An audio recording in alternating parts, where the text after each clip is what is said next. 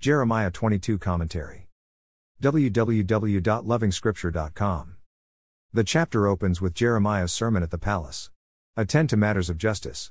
Set things right between people. Rescue victims from their exploiters. Don't take advantage of the homeless, the orphans, the widows. Stop the murdering. But who is interested? Chapter 22 would easily make for a decent summary of the book of Jeremiah.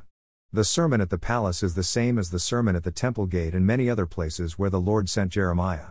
It remained unchanged throughout the reigns of Josiah's three sons and a grandson. Josiah's three sons and a grandson sit on David's throne, one after the other. And it's a mess. Joahaz, Jehoiakim, his grandson Jehoiachin, and Zedekiah. Josiah dies. His son Joahaz succeeds him. But Joahaz's reign is very short, cut short by the Egyptians who depose him and install his brother Jehoiakim as king. Joahaz would die in Egypt as a prisoner of war. Jehoiakim is wicked and has turbulence throughout his reign. His son Jehoiakim succeeds.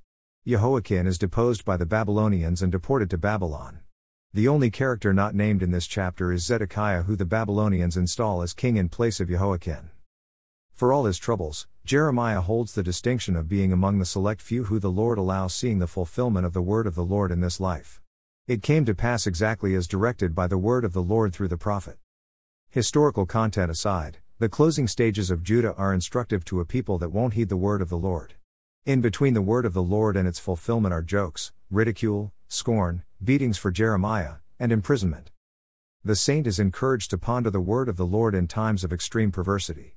It stays intact. It holds its own against man's best intentions and efforts to stay and act his own way. More resources visit http://www.lovingscripture.com.